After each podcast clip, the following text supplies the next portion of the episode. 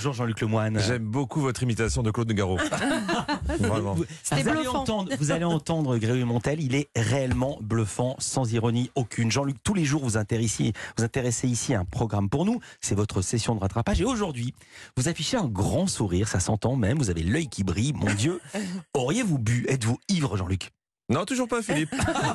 Tous les jours. Par contre, vous, j'ai des doutes, hein, parce que je vous ai écrit le même lancement il y a deux jours et vous vous êtes rendu compte de rien.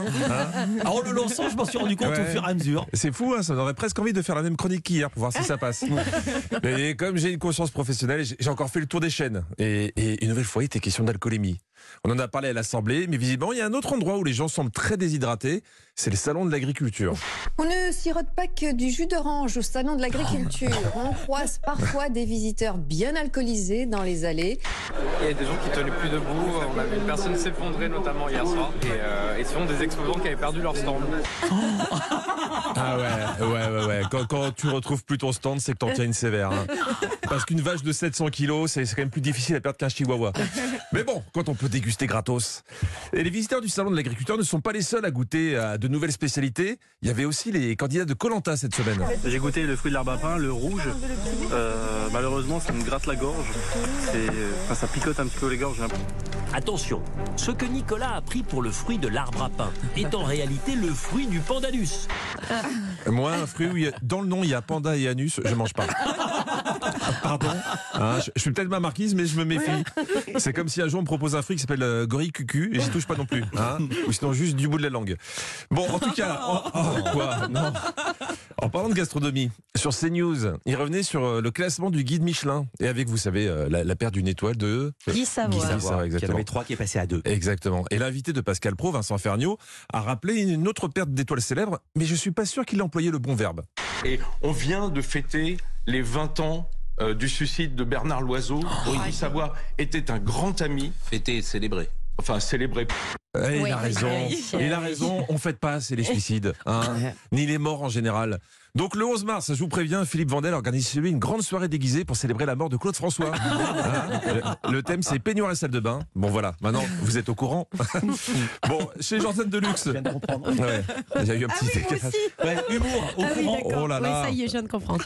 Chez Jordan Deluxe, le délicieux Gilbert Collard. Vraiment, il n'y a rien acheté. Un, homme, un, un bonbon, cet homme. Nous a dit tout le bien qu'il pensait du leader de son parti, Éric Zemmour. Il n'est pas fait pour diriger un parti Il a politique. tout raté, Eric Zemmour, euh, Gilbert Collard. Ouais, je pense qu'il a tout raté. Vous avez quel rapport aujourd'hui avec lui? Je, on s'est eu au téléphone, il m'a, il m'a appelé il y a 3-4 jours pour me souhaiter un bon anniversaire.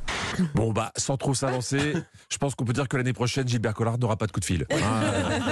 J'ai glissé sur BFM et je suis tombé sur une nouvelle terrifiante. C'est pour beaucoup d'entre nous un petit traumatisme d'enfance. Contre toute attente, la cagoule est quand même de retour. Je vous le dis clairement. Si la cagoule revient à la mode, je quitte la France. J'ai supporté toutes les modes à la con. J'ai tenu à l'époque du hand spinner. J'ai rien dit sur les gens qui disent belle journée au lieu de bonne journée. Mais le retour de la cagoule, je tiendrai pas, Philippe. Alors la cagoule, pourquoi? Why? Varum Hein? Ils ont interrogé une spécialiste. Le fait qu'on fasse suite à la crise Covid où on a tous porté des masques nous a euh, aussi euh, habitués finalement à masquer une partie de notre visage. Vous vous rendez compte? Mm. C'est pas des vaccins qu'il fallait se méfier, c'était les masques. Les effets secondaires, ils sont là, la perte du goût. On est content de mettre des cagoules. Je crois que le Covid nous a vraiment rendu con. hein. Bon, vous, Philippe, vu vos t-shirts, on sent que vous jetez rien, donc euh, Je ne les jette pas. vous devez avoir encore vos cagoules Non, d'enfance. j'ai tout jeté, ça Ah. grattait. Mais, mais pour les fashionistas qui voudraient mettre un truc qui gratte comme, comme vous venez de le dire, ça va coûter combien cette nouvelle tendance? Est-ce que l'anonymat euh, n'est pas presque comme un luxe aujourd'hui? Le prix peut atteindre plusieurs centaines d'euros chez certaines marques. Oh Plusieurs centaines d'euros pour cacher tout le mal que tu t'es donné à te botoxer la face. Il y a un truc qui va pas, Philippe. hein. Et pour finir, je suis tombé sur une news très inquiétante. Et juste avant de retrouver Sonia Mabrouk et ses invités, la fertilité des hommes est en déclin. Alors, je vous rassure, hein, Sonia Mabrouk n'y est pour rien. C'est- C'est juste le journaliste qui a enchaîné un peu vite sur le même ton. Euh, non, la, la raison est ailleurs.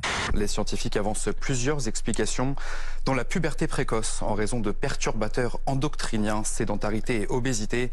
C'est rassurant. Hein On va enfin arrêter de nous dire quelle planète on laisse à nos enfants? Parce qu'en fait, il n'y aura plus d'enfants. Euh, mais je pouvais pas vous laisser là-dessus. Alors j'ai quand même une bonne nouvelle.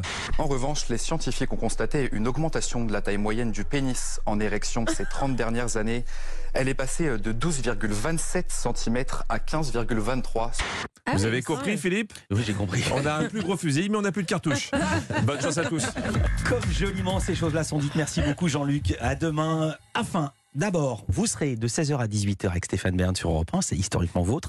Et pour qui veut voir Jean-Luc Lemoyne en chair et en os, le 10, euh, vous serez à Marquette-les-Lilles et demain à Saverne en Alsace. Plaisir de vous avoir aussi demain, vous serez quand même demain avec nous. Je viens et après je pars.